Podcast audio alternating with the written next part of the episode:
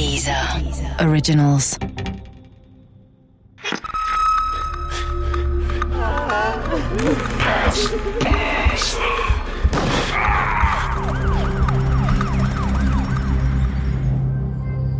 Albtraumurlaub Teil 2 Jens Reim macht das von Anfang an ganz schlau. Er bringt sich überall ein, führt Reparaturen durch, engagiert sich bei den Vorbereitungen. Dem ersten Moment, in dem Wagner Reim zum Teil der Crew erklärte und noch lange bevor es auf See geht, tat Jens wirklich alles, um unentbehrlich zu werden. Hans Wagner stellte Reim eine Art Zeugnis in Aussicht.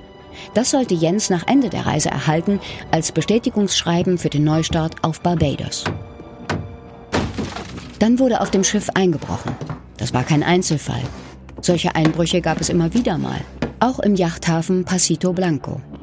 Hans Wagners Ausweis ist weg, seine Kreditkarten, das Bargeld natürlich auch. Also bleibt ihm nichts anderes übrig, als zurück nach Deutschland zu fliegen. Hier kümmert er sich um die Neuausstellung seiner Dokumente und gibt eine Zeitungsanzeige auf. Mitsegler für Atlantiküberquerung gesucht. Er muss nicht lange warten. Zwei Männer melden sich. Sie sind befreundet. Der eine heißt Markus Bausch und ist gerade Betriebswirt geworden. Bevor Markus sich ins Berufsleben stürzt, will er noch einmal ein Abenteuer erleben. Sein Kumpel Peter Luven betreibt ein Lokal und hat einfach Lust auf eine Auszeit. Beide sind Mitte 20 und als einzige zahlende Gäste an Bord. Wenn man sich später dann nochmal einen Jahresrückblick von damals anschaut, also von 1981, das war das Jahr, in dem Prince Charles und Lady Diana geheiratet haben, als jemand ein Attentat auf US-Präsident Ronald Reagan verübte und ein anderer auf Papst Johannes Paul II. Atomares Wettrüsten und Friedensdemos. Der Hit des Jahres war tatsächlich Dance Little Bird, der Ententanz, knapp vor Stars on 45 und Kids in America von Kim Wilde. Außerdem, damals war es viel mehr Überraschung als heute, Bayern München wurde deutscher Meister. Und auf einer Yacht auf dem Weg in die Karibik wurden zwei Menschen erschossen und ein dritter schwer verletzt. Ich habe mich ja gefragt, ob sowas heute wieder passieren könnte. In Zeiten, wo man ja mit Satellitentelefonen überall erreichbar sein kann, Hilfe holen kann. Aber dann was nutzt dir das schönste Telefon, wenn die nächste Hilfe hunderte oder tausende Kilometer entfernt ist und viel zu spät eintreffen würde? Segelexpertin Renate Degner sieht das ähnlich. Das kann passieren, da weiß man nie, ist jemand geschubst worden oder ist er gefallen.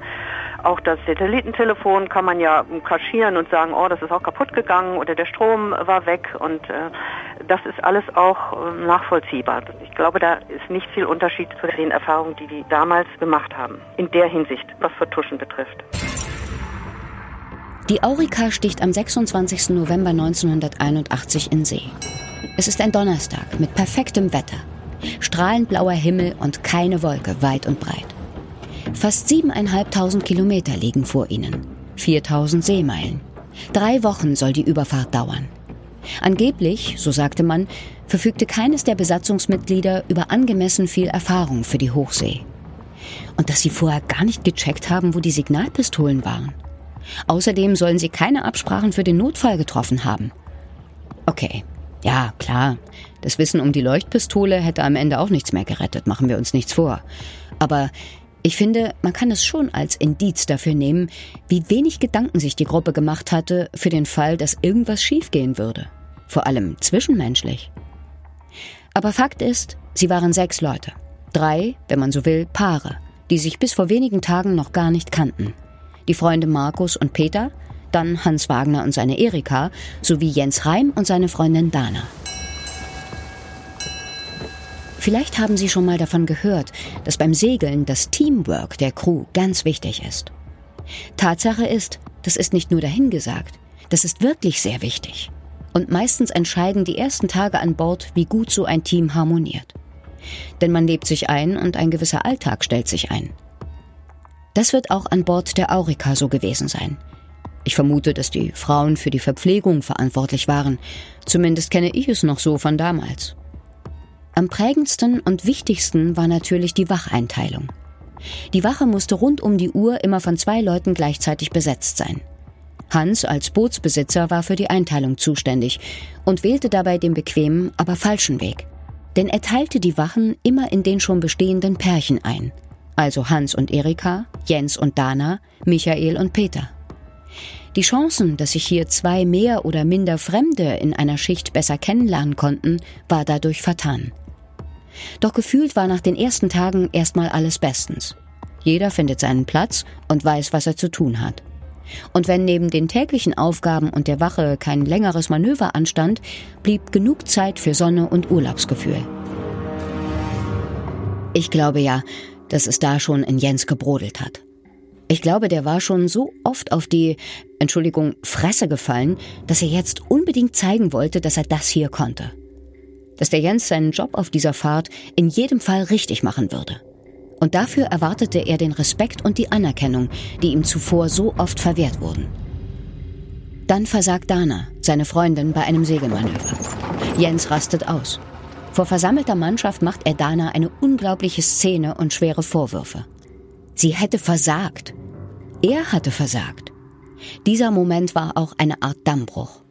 Denn ab jetzt ließ Jens seiner Enttäuschung freien Lauf, seinem Frust. Immerhin war er so ließ er gleich mehrfach verlauten, der erfahrenste und der beste Segler auf dem Schiff. Wenn die anderen ihn nicht bewunderten, tat er es eben selbst. Die Gruppe strafte Jens mit Verachtung, mit Zurechtweisungen und Spott und Hohn. Am meisten Hans Wagner. Haben Sie schon mal einen Anhalter mitgenommen und nach nur wenigen Minuten gedacht, hätte ich das mal nicht gemacht, den kann ich nicht leiden? Oder hatten Sie schon mal ein Tinder-Date, bei dem Sie nur aus reinem Anstand eine halbe Stunde geblieben sind? Oder vielleicht sind Sie auch nur mal mit jemandem im Aufzug gefahren und schon nach drei von 13 Stockwerken ist Ihnen der andere Mensch unerklärlicherweise unsympathisch. Tja, Segelexpertin Degner beschreibt, wie man als Mensch ticken sollte für so eine Fahrt. Auf jeden Fall sollte man ein Mensch sein, der abschalten kann. Jemand, der keine Angst vom Alleinsein hat, der mit sich selbst einigermaßen im Reinen ist und der fähig ist, mit anderen Menschen auf eine möglichst gewaltfreie Weise sprachlich zu kommunizieren. Das heißt also auch jemand, der feststellen kann, wie es jemand anderen geht, der auf die zugehen kann und ihn auch ansprechen kann. Das heißt also auch konfliktlösefähig sein, wenn er mit mehreren auf Tour geht. Konfliktlösefähig? Wer würde schon von sich behaupten, dass man das nicht ist?